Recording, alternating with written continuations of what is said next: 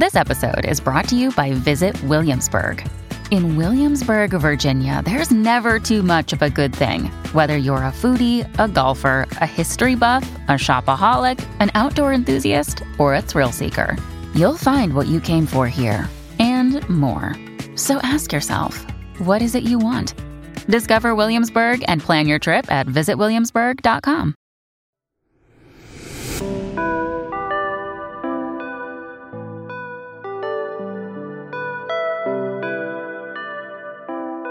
What's going on, guys? Welcome back to the Masters of Modern podcast. I am filling in for the great Alex Kessler and in the lead podcaster seat because he's out this week. Uh, big congratulations to our man Alex for his first child. It's big stuff. It's very exciting. I saw him literally on a TikTok live stream holding his baby earlier, talking about magic. So the man doesn't rest. He doesn't rest. Um, but uh, normally in the other seat is me. But today I have Mason Clark. How are you, my friend? I'm doing good. I'm excited to be on. You know, I came on the show back around Vegas time. I'm happy to be back and talking about one of the, the coolest formats that Magic has right now, with Pioneer. You know, we all love modern, but Pioneer is pretty dope. So it's an exciting talk about. Absolutely. Yeah, there's a lot to say. Uh, definitely a lot of cool stuff to cover there. I have plenty of questions for you. I find Pioneer to be in a very interesting position right now, reminiscent of where Modern was in 2011 when we first started playing it. It feels like uh, things have come a bit full circle and there's a lot of similarities there. So it'll be it'll be great to kind of pick your brain a little bit about that. For everybody here who is watching and listening to the show, who is part of our Patreon, we really appreciate that. Patreon.com slash the MMcast. Um, you guys are one of the biggest reasons why the show is able to continue going on, and, and we really appreciate your support. So the other thing I wanted to give a quick shout out to was uh, we have a partnership running with Alter Sleeves. You guys can find all of the description information below, and we have a really great promotion going with those guys. So so use that affiliate link, and you guys can get special sweet perks uh, going there. But um, anyway, let's let's talk magic. Normally, there's like a pre-show where Alex and I talk movies for like 25 minutes for patrons, uh, so we got to kind of get to warm up into things. But I think we're just going to fire straight out of the cannon here and start talking start talking magic. So I guess the first question I have for you, and, and maybe so people understand who haven't watched or listened to an episode with you on, uh, you've got some magic accolades. You've recently actually done quite well. Maybe talk to us a little bit about you know some of the stuff you've been recently playing in. Yeah, sure. So uh, when I last came on the show a couple months ago, I got ninth in the Heartbreaker at uh, GP Vegas for Modern yep, by point of three. That. Yeah, and so uh, listeners might remember me from that. Uh, since then, I have been playing on the NRG Circuit. I had a couple kind of closest finishes there. I recently won uh, TCG Con in Louisville about two weeks ago, Modern, um, and just been kind of generally playing that sort of stuff. And I've been really excited to get back into the swing of things. You know, with the Pro Tour back and all that sort of stuff, I'm getting really excited, and it's really led me to. I was already starting to jump into Pioneer a good bit, but really dive in and get my teeth in the format and get to know it. And so that's kind of where you get that. You might see me around on stuff like the Constructed Criticism podcast and writing for Card Kingdom and that sort of stuff, and formerly on Team Nova when the SCG was around. So that's kind of how you'll know me. Very cool. What were you playing with in, in that modern game, that heartbreaking game? What was it? Uh, I was playing Money Pile four color control. Um, okay, yeah, yeah, That's yeah.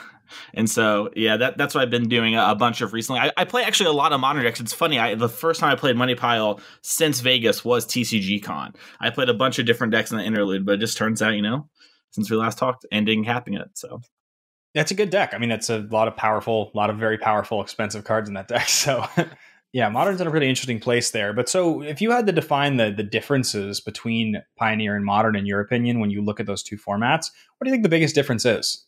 It's the fetch lands. The mana base in Modern are way more tame and way more uh, under control than what we have. I'm sorry, in Pioneer than what we have in Modern. In Modern, it is so much about check, uh, fetch lands and shock lands, and now with triomes, even a little bit too, as we see with decks like four color and a lot of three color decks, you know, splashing a single one um, the difference is Pioneer is a format where the mana is good but not great. So you have Shocklands Pathways, the new slowish lands from the Innistrad sets that we see recently. These are kind of the main lands you see in a lot of ways. And then we have creature lands like Den of the Bugbear, Mutavault, that sort of stuff, kind of looking around in single color decks with some power. But compared to modern, the mana bases are way more tame, which means the confines on what you can do are way more uh, limited and you can't splash for hate as easily. You know, and like old modern, like you mentioned in right. 2013 when I first started playing, you could be like a green red aggro deck and splash white for rest in peace very easily. That is right. not something you can easily do in Pioneer. Yeah, I mean, it definitely feels like, you know, when we talked about there at the beginning, I remember in 2011 when Modern started, people were talking about the most powerful cards, and there was a few of those early bannings. Like when the format was launched, there was a handful of things that were on the ban list. And then in the first year, there was a small number of cards that got, you know, nuked. We had some of the cantrips that got nuked. We obviously had the locust lands that got nuked, and they figured out a pretty good balance pretty fast for what was going to be acceptable. But the card pool just wasn't that deep. I mean, a lot of the stuff we were doing back then good as it seemed and cool as it was to play is just it like it feels like you're playing a different sport than what goes on today in modern if you took you know the best the best decks from 2012 modern and you play them against the best decks from 22 modern it's like i feel like they would get stomped I feel like they would get absolutely stomped we actually did this recently. I was at an NRG and someone had uh, the dual decks of like, you know, Splinter Twin versus Pod, like someone always has, and they played them a bunch. And they're like, what if we play this versus Hammer and Lure Shadow and stuff? And the games are a little closer than I expected them to be, but the 2022 decks, as you might expect, were much more efficient and they stumbled way less often. And uh, yeah, and also just in general, our knowledge of Magic has gotten so much better. Um, you know, I've been going back and watching a lot of coverage. People have been re- kind of restreaming that, and you watch and you see deck lists. There's just way less lands in decks than there used to be. And you know, nowadays we just have more lands. We play more of them because we realize it's better to always hit your land drops for most of the time. So, and part of that does have to do with the power of our cards being higher. So we want to make sure we cast them. But yeah, it's totally different. And Pioneer really does kind of emulate that sort of gameplay you're mentioning of of like kind of having a smaller, weaker card pool. Uh, and it, it is exacerbated by the mana, like I mentioned before. And so you really, you know, like we have black red decks, and we'll go over all these later in the show, but like you don't have a whole lot of three color decks that perform well because they just aren't able to be supported with the mana. And they also aren't worth the squeeze kind of of splashing that extra color. Yeah. So when you look at, you know, when you look at a format, because now you've played a lot of both formats, and you look at how am I going to exploit this format? What's the first place you look? Like, where do you go? What would you tell a player who wants to get into either modern or pioneer? Where do you start? Yeah, so if you're looking to exploit Pioneer, there's a couple different angles that you can go about basically there are a few cards that are still in Pioneer that are extremely powerful. So if you haven't been around since the beginning of Pioneer, when they first announced it back in 2019, they kind of said, "Hey, we're going to do it a little differently than we do with Modern. We're going to have a ban list, but we're going to update it almost weekly, maybe bi-weekly, and we're going to kind of curate a banning and unbanning of cards to figure out what we're going to do. And so we have a lot of things that were originally very, very good, like the Mono Green Devotion deck, the Inverter deck, Field of the Dead decks. Those sort of things are gone, but there's still some things that are hanging around that are incredibly powerful and kind of of this new era fire design that are still big parts of the format. So, an example of wanting to exploit the format in one big way is the Lotus Field combo deck that we've seen pop up again very recently. There are some pretty big innovations with that, with uh, you know, figuring out that Sultai Ultimatum or Emergent Ultimatum, that's proper name, uh, is really, really good in the deck and allows you to set up these sort of in-game loops and something that's been in the format for a while, but you know, as players finally want to take an eye on Pioneer, that's one way. We've seen Neoform actually pop up in the last week and a half or so. So players are using the delve mechanic with Hooting Mandrills and uh, Tasigur to uh, Neoform into Velomachus, which then lets you yep. cast all the time walks and then you kill your opponent. Uh, and then there are things like Winota as well which are kind of these like go over the top burst cards. So those are kind of like the three biggest things that are like the most exploitable way of uh, playing Magic right now in Pioneer. I'm looking over here at some of the top decks, and one of the ones that pops up here is Hidden Strings. And this is really interesting because I've been messing with that card for years trying to figure out a way to break it. And it makes sense that in a format like Pioneer, that card would be exactly correctly positioned to be just good enough because it is a unique card. You know, it's one one. It's it, for those that don't know what Hidden Strings is. Um, and you can speak this maybe in a second. It's uh, blue one for a sorcery. You may tap or untap target permanent. Then you may tap or untap another target permanent, and it has cipher. So whenever you you may cast a spell, I think whenever you deal combat damage with a creature, right, mm-hmm. that it's ciphered onto, and so it does allow you to get four untaps. Uh, it gets allows you to get four untaps with one phase, and so that does feel pretty built for uh, broken broken combo stuff. If taken advantage of. What's have you played against this deck? Yes, I've played against this deck uh, a lot. I've played it a pretty good bit. So basically, the deck will sometimes cipher onto like Arboreal Grazer, uh, which they yep. have as kind of a blocker. But most of the time, what they use it for is it's kind of like a Dark Ritual or Cabal Ritual, where they will spend a turn copying a Thespian stage onto a Lotus Field, and now every tap iteration of that nets them uh, four mana. And so with that, they play cards like Pore Over the Pages, which is essentially the same card, but you draw three and then discard one for five mana.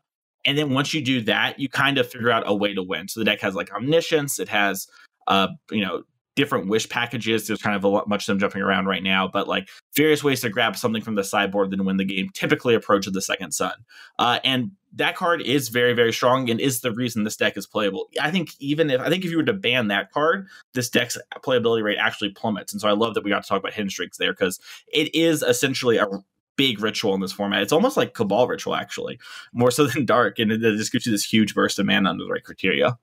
Well, it's really it's funny. You so you were you were actually talking about the hidden strings deck when you mentioned Lotus Field, which I didn't even realize that that was the uh, the other that was the other card that's referenced. But yeah, it, it is fascinating when you look at a card like Hidden Strings. It's a card that does not see any play anywhere in Modern.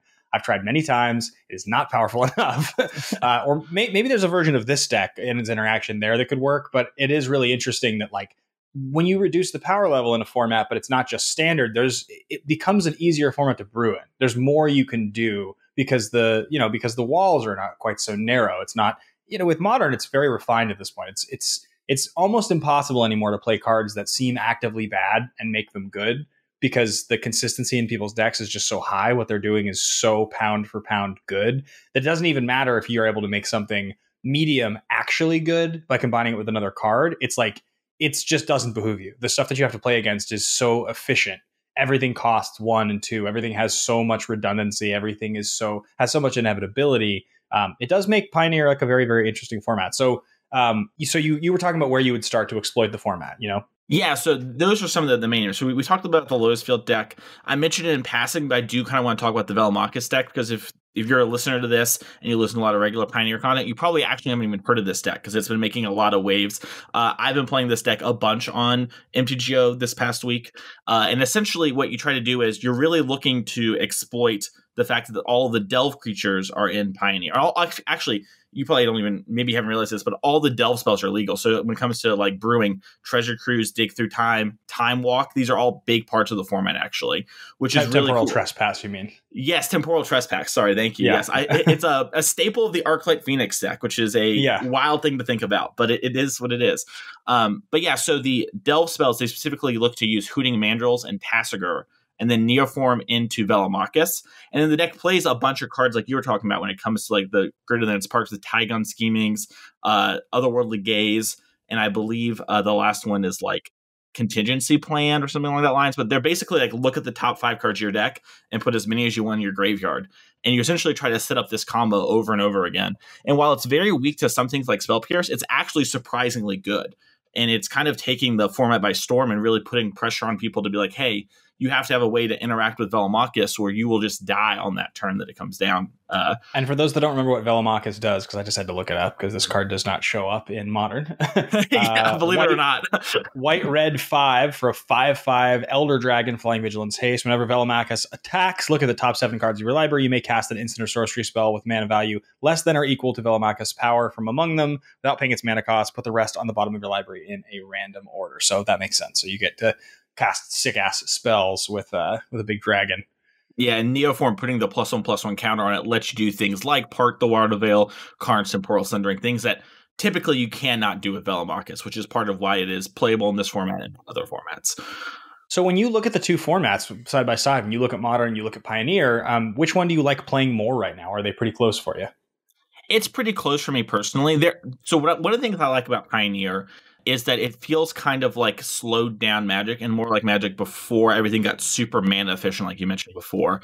And it is kind of reminiscent to that older day. And while i do love modern and modern is probably my favorite format and the format i play the most of i've liked that i've played multiple pioneer games and multiple pioneer tournaments now where it's like, oh, I missed a turn, I missed another one, and the game isn't over. Like my opponent wasn't able to slam the door without having like a really, really good draw, and I'm able to crawl back in.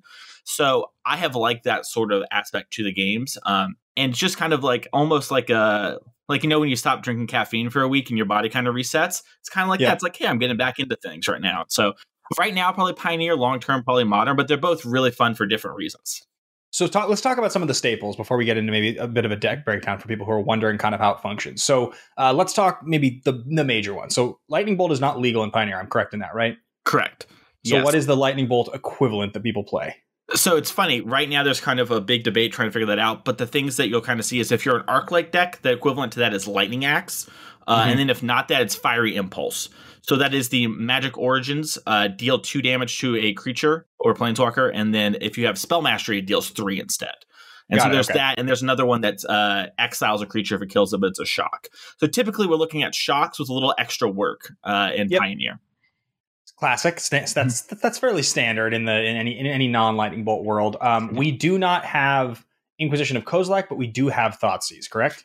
Yeah, we we don't have Little Brother, but we do have Big Brother. So Thoughtseize is uh, a big part of the format, especially before kind of the COVID era with Inverter was a huge part, and people are kind of exploring with it more now. But Thoughtseize is one of the bigger uh, staples of the format when it comes to early interaction. Okay, and yeah, that makes sense.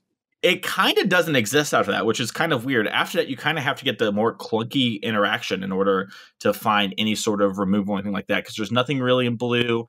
White doesn't have like a path to exile equivalent. There are some two mana spells like Fateful Absence that you'll see on the control decks that are really good, and Portable Hole starting to see a little play, but the format isn't con- conducive to Portable Hole like the way it is in Pioneer. Like in Pioneer, all I'm sorry, in Modern, all the threats are one and two mana, including the Planeswalkers, but in Pioneer, they're not really designed like that, right? They're designed to be standard cards, so it's a lot of well, three that- and four mana things to take over the game it is interesting because the stuff that has been introduced to modern that has changed the game for each of the different colors, the pieces of interaction, they are all were printed in one of the Horizon sets. So you, if you're talking about prismatic ending, or know, if you're talking about something like suspend, which is a great new addition, you know, some people play. It's not as common. The free interaction spells, all the elementals, like that's all the interaction people play now, right? None of that is legal in Pioneer, and none of it ever will be legal in Pioneer. So it is fascinating that you know in modern anymore, it's like because of prismatic ending, people are like, well, path's pretty good prismatic ending's better. And it's like Pioneer's like, we don't have anything. We want to we'll play portable hole if you'll let us. Like, you know, it's Yeah, you very much you know, like when I go back and I play like my weekly modern tournaments, I'm reminded how lucky I am to have such powerful answer spells after playing Pioneer all week on Modo. And uh, yeah, you really do. You don't start having good clean interaction until two or even three mana. Uh, and so it, it, really does change the game on what kind of threats are playable. I know that y'all used to talk a long time about how modern is a format defined by Lightning Bolt. Yeah. Um, and that's kind of what's happening with Lightning Axe now because of how good the Arclight Phoenix decks are.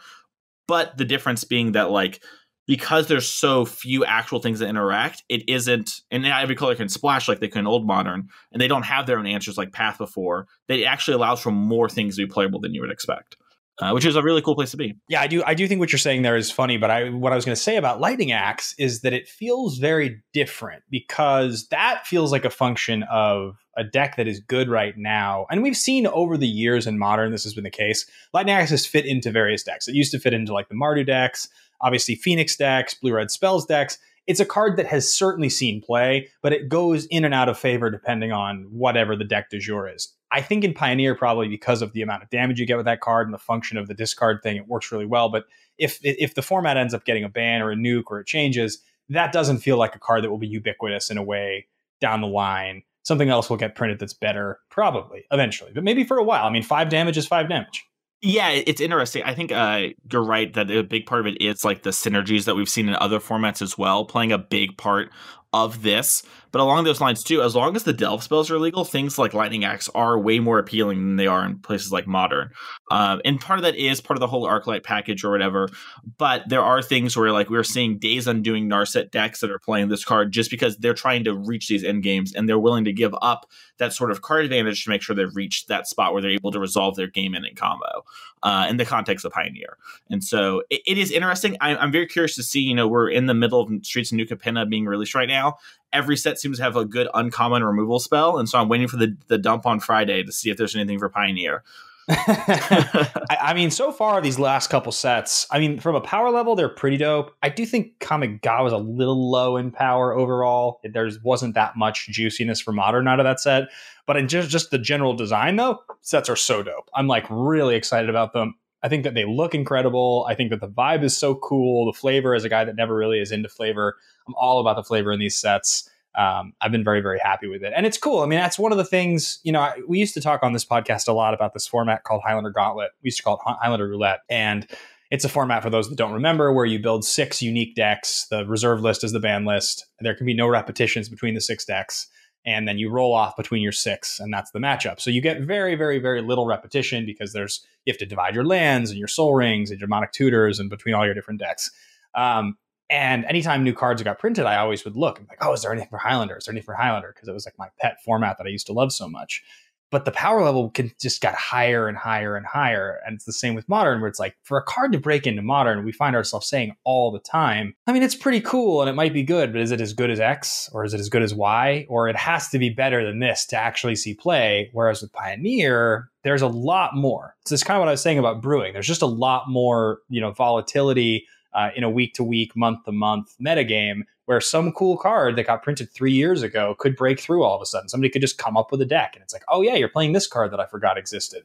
Good deal. I mean, Hidden String is a great example of that. I've wanted that card to be good forever. This actually happened uh, yesterday too with the Mono Green Devotion deck. Uh, Kanister figured out that if you put, I think it's called Pestilent Cauldron in your deck for your Wishboard for Karn, it actually goes infinite uh, with like uh, Nykthos, and it's just like this weird like backwards combo that's in the deck. Uh, that's like you know we're just finding out now because the format's finally getting some focus and love there. I'm actually trying to look up the exact card name here.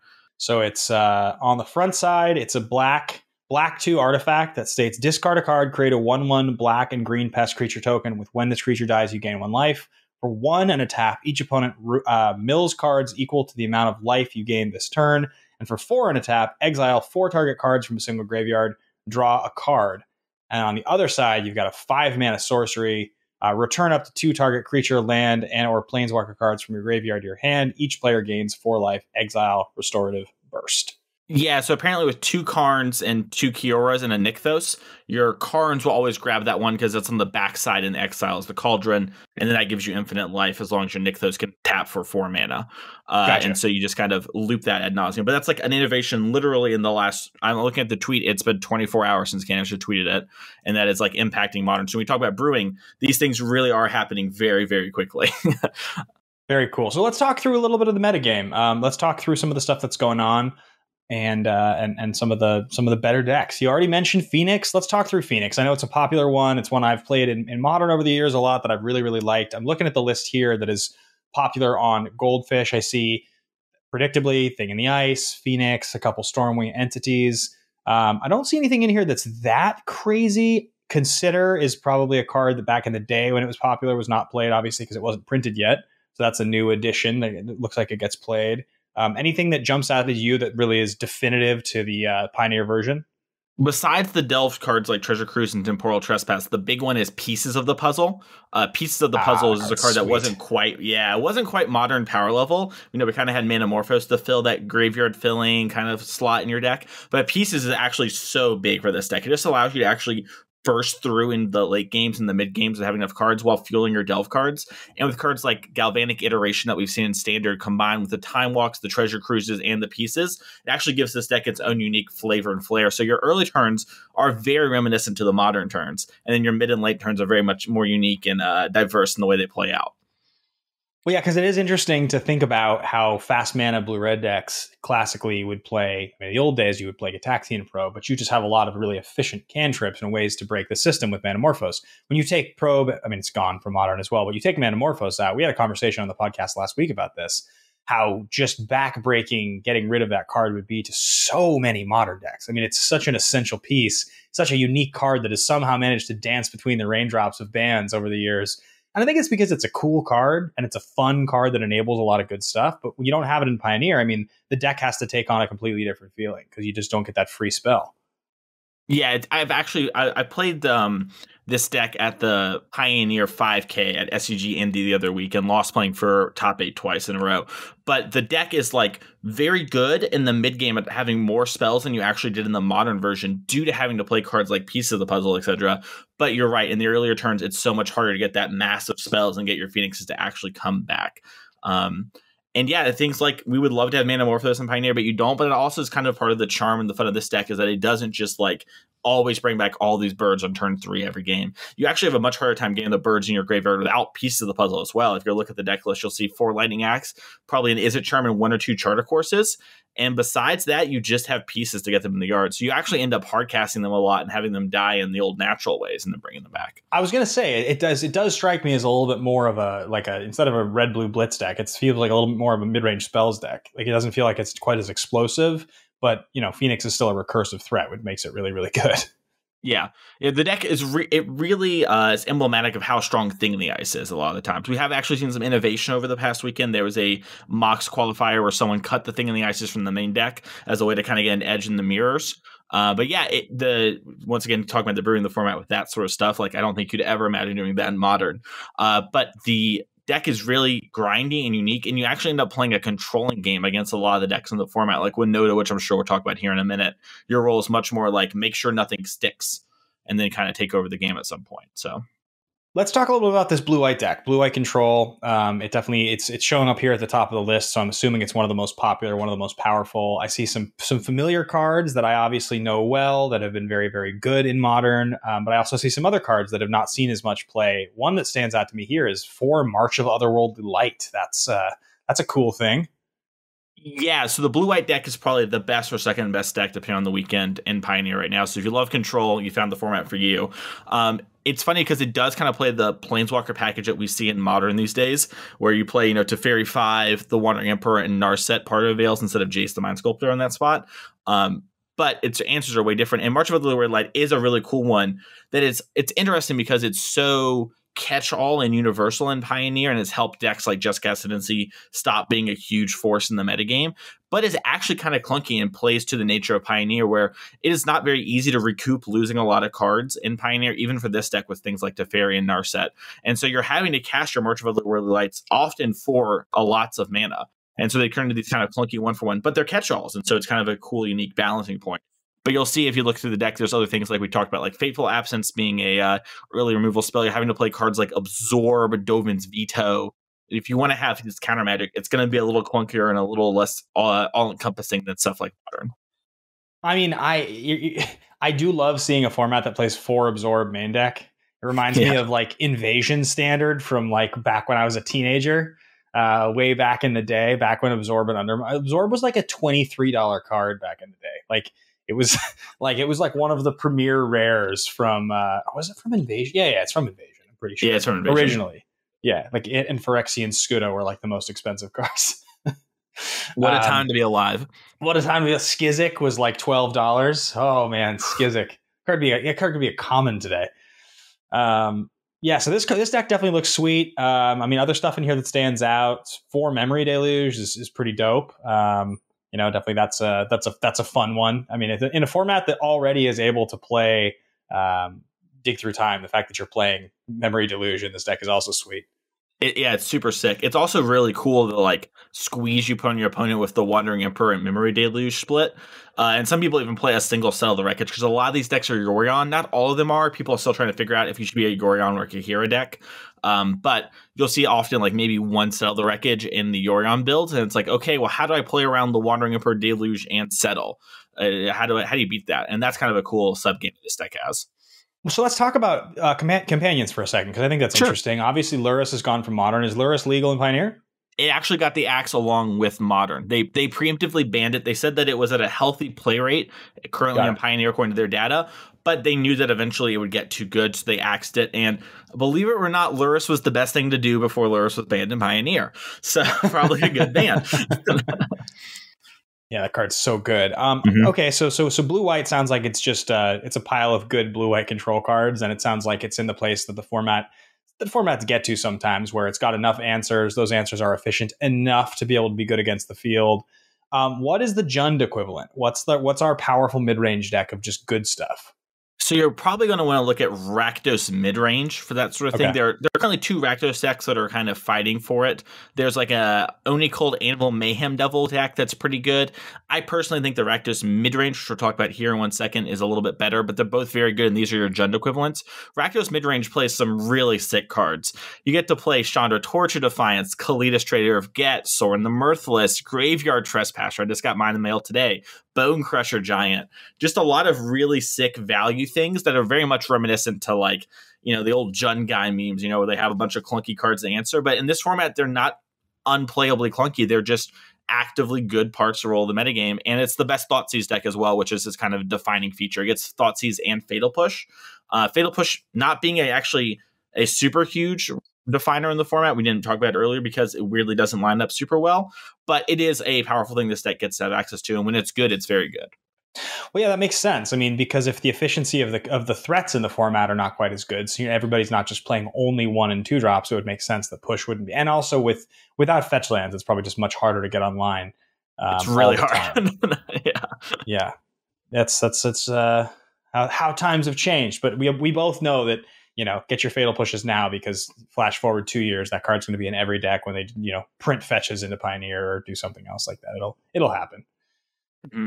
Yeah, we have Fable Passage right now. That's that's our best fetch land we have. So, you know, th- they've said that they're not going to bring the normal fetch lands into this format. Um, I believe somewhere someone told me that somewhere Aaron said in an interview that like if they even reprinted the fetch lands, they would pre-ban them just like they did with this format when it originally happened. Interesting. Um, yeah, so I, I don't know.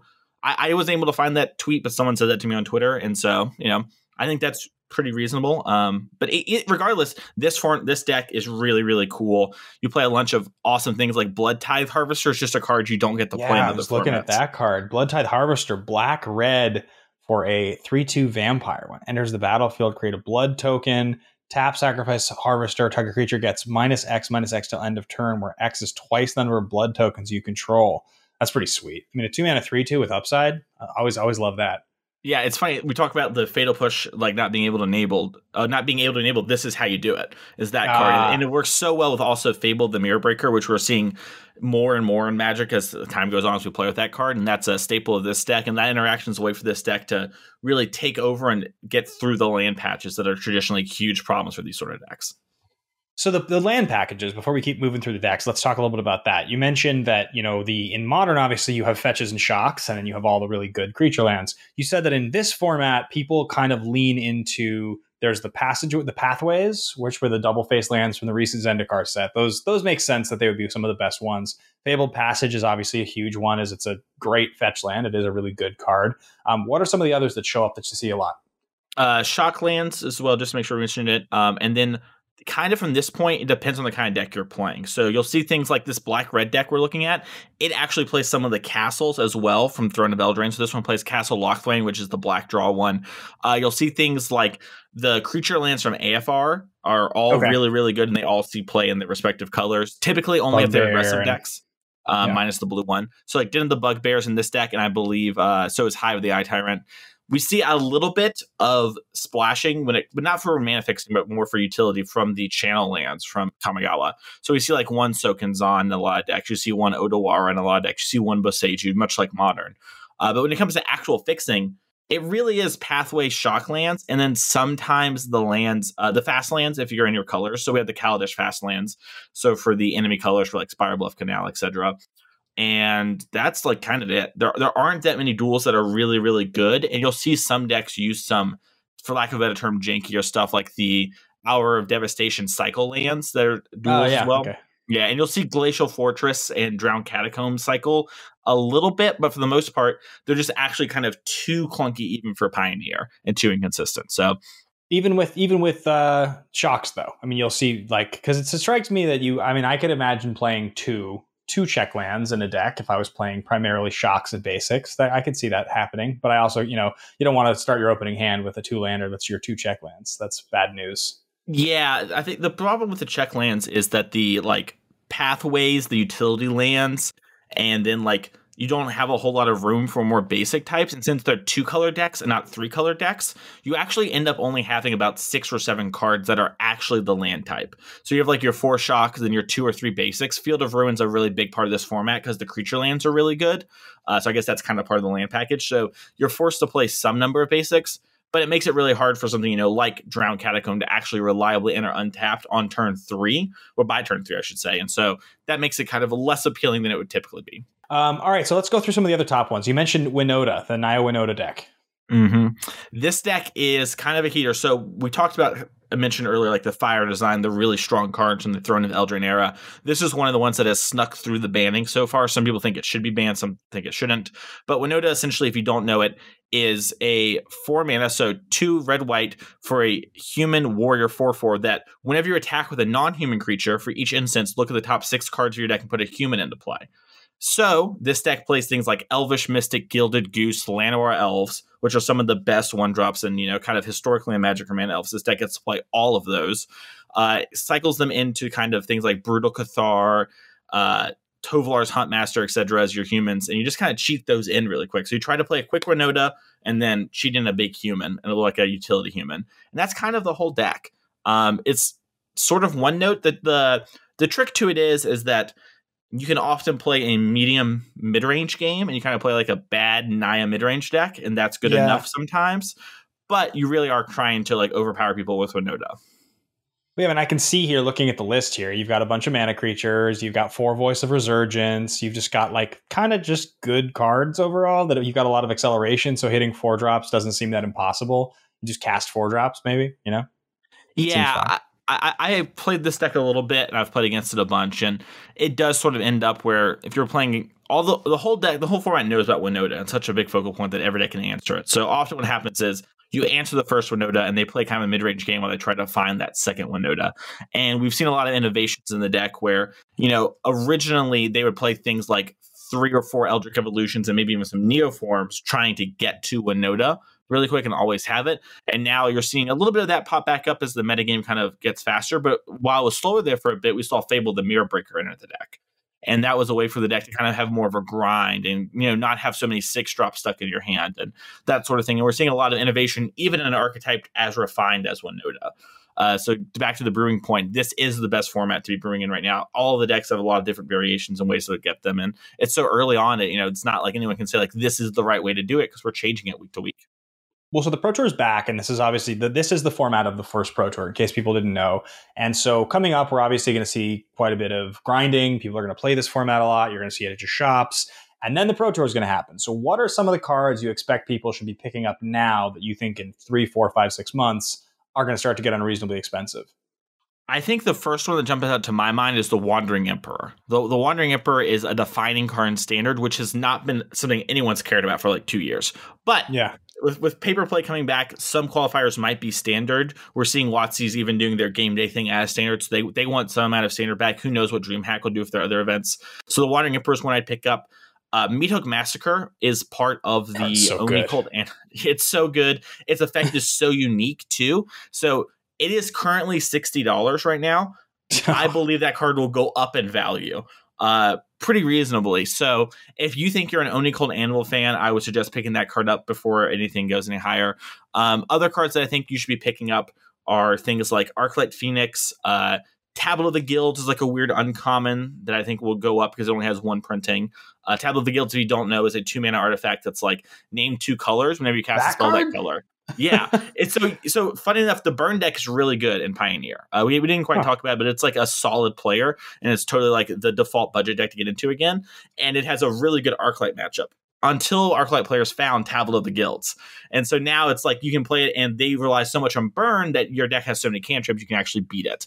Um, that's so and interesting. So, yeah, it's kind of a, a, funny element of it. So that that's one. Expressive Iteration is another card that I think we're seeing it be six dollars now. It's going to keep going up. Eidolon the Great Revel, another kind of card that I expect to continue to go up. Uh, all the cards for Hidden Strings like are pretty cheapish right now. Like uh so one thing that happened that a lot of people don't realize because it was COVID is that the Challenger decks, like they did for Modern that one time and every year for Standard, they did a cycle for Pioneer. So there oh, spirits, yeah, there were spirits, burn, Lotus Field, and then a black white Aura's deck that was leaning on Lurrus. So it's really only three that matter now.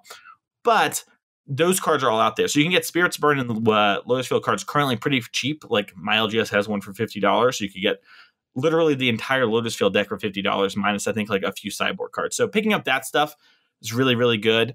Um, and then honestly, the, the last thing, and it's so boring to say, but it's the pathways. The pathways are all six seven dollars they've all gone up since the announcement and i expect that like supply and demand to keep going that way uh, especially since some of those sets are like out of print right now. I called that on the pathways when they got printed. I remember saying it on the podcast.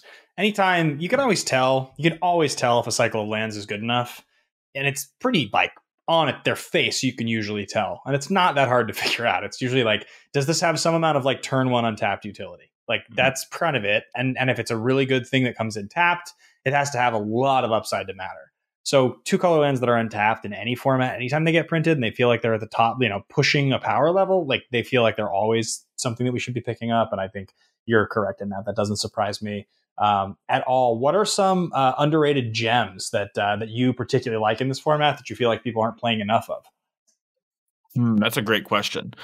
So there are some cards that like I think theoretically make a lot of sense right now in current Pioneer. So like Stormbreath Dragon is one where the white uh, blue white control deck has a real problem against haste creatures, and all of its removal is white based outside of counter spells and board wipes. Uh, so I think Stormbreath Dragon actually taxes the Wandering Emperor really, really well. Th- that card counteracted that. They actually have a hard time removing it once it's off the battlefield. So that's something that for like Rakdos mid range decks, I've tried exploring boring into that card, and it found it to be really strong uh, when you're able to resolve it. Sometimes that's the harder part, but you know that's something that's like 80 cents right now. That's pretty cool to pick up on. Uh, Stormbreath is only 80 cents. Yeah, I, it like they're surprisingly cheap. I, I remember when I first started playing that card, it was like I want to say 10ish dollars. But anyways, that that's something that's kind of cool. The Jeskai Ascendancy decks have historically been a huge part of modern, uh, a huge part of Pioneer. Sorry, and that's something that I think is underexplored right now. The format has sped up a little bit since uh, Kamigawa got released, and there are more answers for cards like Jeskai Ascendancy. Uh, in the form of like March of Otherworldly Light, we see a lot of spell pierces and that kind of stuff. Um, but I do think that sort of deck is underexplored um, currently, despite formerly being the best deck in the format. Um, so that's something that I'm really interested in looking more at. I think the Neoform stuff, I know I mentioned at the beginning of the podcast, that that is underexplored. Like basically everyone's playing the exact same deck right now. No one's trying anything new. And things like solve the equation seem like a really big way to upgrade that. Invoke calamities, the red one, uh, is a way to actually get your time walks back on repeat. You play so many cards that put cards in the graveyard. That's a good way to kind of get an edge on people. Um, so th- those are things that I'm really interested in trying. The Greasefang decks are really cool gems that are surprisingly played a lot, but not refined a lot. I, I don't know how you feel about this, but there's a lot of uh, inertia and deck building in Magic. And it seems oh, yeah, like this is somebody gets the idea, and then everybody else starts to jump on the idea, and then all of a sudden it's good. And it's like, well, how did we not all this know this was good before? It feels like this was always good. But like one good player made you right that whole thing you're talking about. Yeah, that and once one good player kind of has a thing and it's been proven to do well, there's a lot of deck building inertia to actually change the deck because they're like, well, you know, Kanister's way better than me. I don't want to, you know, like if he didn't play this card, he probably for a reason. And the truth might just be the Kanister didn't know about the card, you know? And so uh, a deck building inertia is a pretty big part of Pioneer. We see this happen with like the Bant Spirits deck a bunch, which is, I would say, the last deck that I would say like I think is really underplayed and should be played more. Uh, for a long time, just nobody played. I want to call it Watcher of the Sphere. Uh, I can't but it's basically it's here it is. Yeah, Watcher of the Sphere. So it's blue white for a two two. Creatures with flying cost one generic less mana to cast. And the whole deck is flying creatures, but no one played it because it wasn't a spirit and no one really tried. But that card had seen some fringe modern play when it first came out, tried in that deck. And then someone put it in the Pioneer Spirits deck, and it really gave that deck a huge boost in power. Where now you're able to kind of, you know, Rattlechains plus Spell Queller. And you know, and you have almost all the good uh, spirits that you have in modern in this format outside of Drogskol Captain. So while that is a big one, you still have a lot of really strong game. And since the removal is much worse in this format, Mausoleum Wanderer goes way further, Rattlechains goes way further, uh, and much more often trade up on mana than they would before. Selfless Spirit. So uh, those are some things that I would look at, and I think are underexploited and some underexplored gems because Watcher the Sphere making all your things cheaper is really, really good, believe it or not. Watcher of the Sphere. Yeah, I, I love the Spirits deck. I've always been a fan of those cards, and it's another it's another tribe that they they are consistently willing to print into more and more. So it's another one that I think we can probably expect to get better and better as time goes on. Um, what about any any rogue tribes? Well, rogue tribes, eh? eh? eh? so I, I actually love the rogue deck in standard, and when the pioneer announcement tried, I tried to jump in on it, and I very quickly remembered that the delve spells are legal and a big part of the format. And so milling my opponent came back to bite me pretty quickly. But I would love for the rogues to get more help there. That's something that I think is weirdly very, very close to good. We just need the delve spells to be a less big part of the format so your cards kind of work all the time. The humans tribe has popped in and out of the format Currently, humans is a little worse than Winota, and that's kind of getting relegated to the side. But there are so many sick humans. That's a tribe that is awesome to explore. Vampires is actually very, very good in Pioneer. It's a little underplayed right now because of Winota once again. But you have Sorin, the Imperious Bloodlord, which is the show and tell Sorin. Uh, oh yeah, yeah, and, that card's great. Yeah, it's great. And so Champion of the Dusk with that, or Kalitas, are so big. Edgar Markov is a card that's seen play in the deck. Um, and that deck has just got clean mana and kills people very quickly.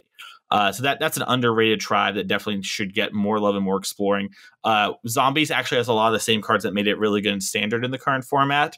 Um, there are even dredge they're like dredgeless dredge decks where you play things like Satyr, Wayfinder, Grisly Salvage, and you have stuff like Narcomoeba Prized Amalgam uh, that are able to push you over the edge, Creeping Chill. And so that's kind of a tribe, I would say, the graveyard dredgy stuff. Um, outside of that, there aren't too too many tribes that see uh, a bunch of play, but those tribes are all really deep and have a lot of different ways you can interact with the pieces and move them around. So if you're looking to kind of get into a tribal deck, have a deck you can build on and expand on.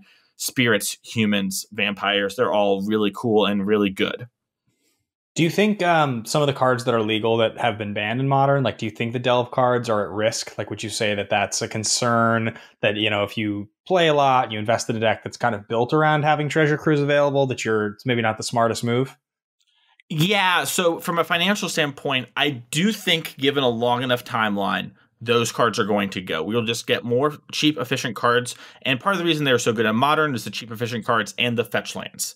We all kind of know that was the problem. We don't have the fetch lands and we don't have the cheap spells right now. So, my kind of running prevailing theory is that we will just get these cards in the format until they become too big of a problem. And they'll be like, yeah, like y'all had your fun with that card. We wanted to let you play with it as long as we could. Unfortunately, it's gone now. Uh, my guess though is that we're talking two years from now. So wow, okay, yeah, yeah. Just given how the standard formats kind of look, they're moving everything into higher mana uh, cost for the most part. So I would guess that unless we get like a Pioneer Horizon set or something along those lines, or something where they kind of insert cards like Electrolyze, uh, Cryptic Command, etc., into the format, uh, unless we get something like that, I, I would expect a year and a half, two years. So if that sounds like that's too long or not enough time for you to play with your deck, then I wouldn't pick a deck like that. And if that sounds like plenty of time, I think the Delve decks are very, very good. Um, and I would be interested in playing those. Um, do you have a deck that you are like planning that's like your main your main squeeze for the next little while? Or are you are you kicking around a bunch of different stuff? I have a bunch of different stuff kicking around. So I started playing Magic. Uh, my first pre-release was Gatecrash. So I just have via nature own all these cards except for kind of the time in which COVID happened where no one bought paper cards. Yeah. Um, and my main squeeze and love has kind of been uh, Arclight Phoenix recently. Uh, I actually didn't really love playing it in modern and found it kind of boring with all the cantrips, but here the play pattern's been just different enough that I've liked it. And so I, I like that deck a lot. Um, I really like the Rakdos pile decks. I think those are kind of fun to play. But my main love right now, and where I'm kind of focusing my attention moving forward into the qualifying season, is the Arclight Phoenix deck and the the various versions of that. You know, there's like Days Undoing Narset lists out there where they kind of play a lot of the similar cards that have that end game instead of thing in the ice and stuff along those lines. So I'm really looking to explore the blue red stuff. So let's jump back over to modern for about five minutes before we wrap up here. Um, what is your favorite deck in modern right now? I mean, are you still playing Money Pile? Is it or is it? it's hard to put Money Pile down once you invested so much into it. Uh, I am still playing Money Pile for a bunch of big tournaments. I'm actually a huge Yawgmoth fan. Uh, okay. I, I love I that deck a lot. That's probably one of my favorite decks to play. Actually, shameless plug. I wrote a whole guide for it with free on uh, Card Kingdom. They have all the combo explained. I tried to lay it out as easily as I could for new players so they could help out there. And I am a huge, huge Yawgmoth fan. I'm a big believer in that deck. I put a bunch of the Yorion build. I don't know if you saw this from the SCG this last weekend, but someone put Yorion Yawgmoth together. That deck has been surprisingly good. Um, and so I would say those are kind of my two big ones. I love the the Yawgmoth and I love the Money Pile, but I play almost all the decks in modern. I have a lot of them in paper. I have a pretty good modern scene locally, and I try to switch it up as much as I can. That's cool. Yeah, Yawgmoth definitely got better in the post in the in the post Lurrus ban. Uh, it was one of the, the beneficiaries, and just yet another yet another deck that's based around a powerful card from one of the Horizon sets. Wouldn't yeah. you know it? Hard to believe the set only for modern would have a big impact on modern. I don't know. It is it is crazy. It's I, I do think when we look back, I mean, I do think those sets are awesome, and I think modern's in a good place. I think modern is fine. I don't think there's like an issue, but it is also interesting to realize that how affected the format has been by these two things and how that broke a natural cycle of release and it was the first time they'd ever done that and like it has invalidated a lot of the design that goes into all of the other cards to the point that like if you chose to play in modern and you couldn't play any Horizons cards, your deck couldn't compete. Straight up. I don't think they would even be remotely competitive. I just think you would be you'd be missing linchpin cards to almost every strategy. Yeah, I agree. One one thing we kind of talked about recently uh, on a podcast, my podcast, is like, what does modern look like if you don't have the Horizon sets? You know, yeah, like what what is it even like? And it's so hard to even imagine because the modern Horizon cards have become a part of the format so much that it's like, well, none of these decks exist, and we can't even be like, oh, it'd be like Yeah, this. Like, yeah. like the fringiest deck that's good is like Yawgmoth, right? And it's like, well, that's a titular card from Modern Horizons. Same with like Amulet Titan. It has like, well, like this deck doesn't play too many cards, but loses Urza Saga and it loses all its free interaction that makes it able to actually like stay around. So it's like, okay, the format would be less powerful, but maybe things like Omnath would be the best thing to be doing by a lot. And it's so unclear, you know? Without Red and Six, can you actually do that sort of stuff? And yeah, it- it's wild to think about modern uh, in this kind of world. It is fun personally, but it is different than what I fell in love with. Yeah, very much so. Um, if the folks want to find you and they want to follow along with what you're doing, they want to read your articles, talk to me about where they can find you. You can find me each and every week on the Constructed Criticism podcast. Uh, we have a podcast focused on helping people take kind of that step up from the local 1K scene to bigger things like GPs, Pro Tours, Dream Hacks. Uh, we really focus on that sort of stuff. You can find me on Twitter at Mason E. Clark. I have a bunch of tweets there. Some of them are silly, some of them are uh, actually informative. And then I write each and every week for Card Kingdom. Uh, if you like Yawgmoth and you are maybe like the idea of Yawgmoth and a little intimidated by it, I highly, highly suggest going to read this article. I spent a lot of time breaking it down into simplest terms as possible to explain everything from how the combo works to why your deck is playing these sorting cards. And I think that is a huge uh, point there. So make sure to check out those as well. And that's basically everywhere you can find me. Do you have a favorite Magic card of all time? My favorite magic card of all time is Tanglewire. Oh, sick! yeah, I don't get to me play it some very much. Love me Yeah. some Tanglewire. That's a that's a good one. Tanglewire should be in every deck. yeah. There should be every every deck can make use of Tanglewire from one of the worst Magic sets ever printed, actually, and uh, a set the first set that I ever bought multiple booster boxes of because I was like. I was like, dope, I can buy booster boxes, Mercadian Masques, Nemesis, and Prophecy. These are all going to be so good.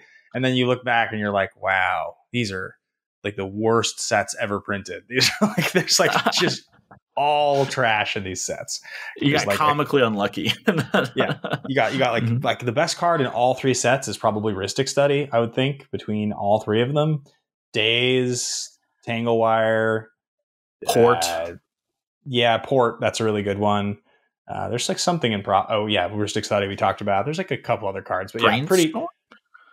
No, no, Brainstorm was uh was from was from Ice Age originally. Oh, my bad. Yeah, you're right. Yeah, yeah, yeah. Same, Yeah, same yeah. time period, but Rhystic Rhystic Tutor. Um, Ooh, say less. some fire. There's some fire in there. Um, guys, that's going to wrap up the episode this week. We will be back uh, next week. I think Alex is probably out for a couple weeks. Uh, let's all wish him the best uh, as a new father. I'm sure he's getting less sleep than uh, than he used to get. And um, a big congrats to him, Mason. Thank you so much for coming on the show, talking to me about Pioneer today, guys. Get excited! The first pro, the first Pro Tour back is going to be Pioneer. Um, I'm excited to, to see how this develops and as it continues to, to to play out. I just I just can't wait to see what happens with it. So. Um, you guys can find everything I'm doing at Ben Bateman Media. As you know, I have been on TikTok a lot lately talking about movies. I got a shadow ban, which has been very unfortunate, um, which bummed me out. I'm in the middle of it. So hopefully by the time you guys hear this, it has lifted, but it has ruined my account. It has absolutely just cut the legs out of it, which sucks. Um, but all that being said, I'll still be on there. So. Um, all right, guys, that's going to wrap it up. Mason, thank you. And I will see you guys next week. This has been a production of Time Traveler Media, sending podcasts into the future.